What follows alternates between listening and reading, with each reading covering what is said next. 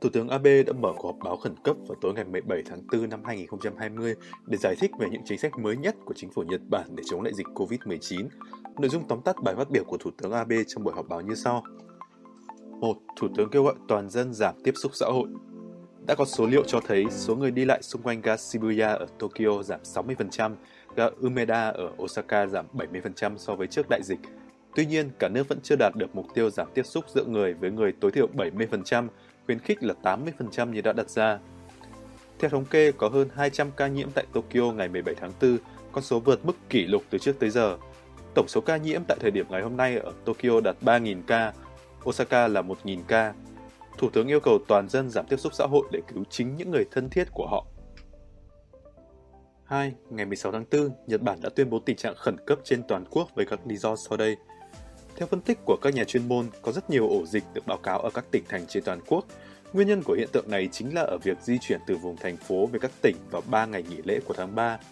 Để phòng chống sự bùng nổ dịch ở các địa phương có nhiều người cao tuổi cư trú trong tuần lễ vàng, chính phủ đã mở rộng phạm vi tuyên bố tình trạng khẩn cấp trên toàn quốc.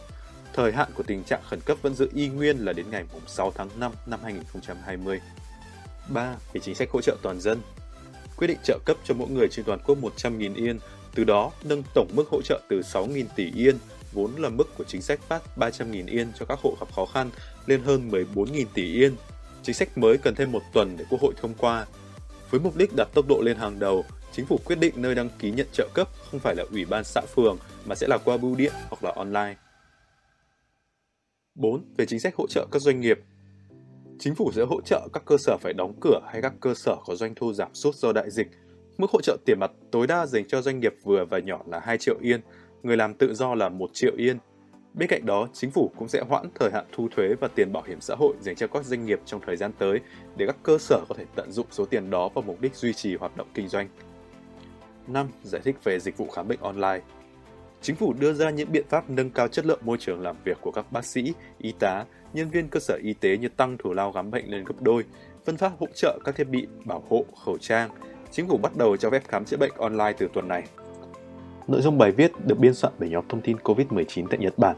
Hiện, nhóm đang vận hành trang Facebook cùng tên với mục tiêu giúp người Việt Nam đang làm việc và sinh sống tại Nhật Bản tiếp cận được những tin tức chuẩn xác từ nguồn tin chính thống của chính phủ, đồng thời tránh việc trở thành nạn nhân của tin tức giả tràn lan trên mạng xã hội.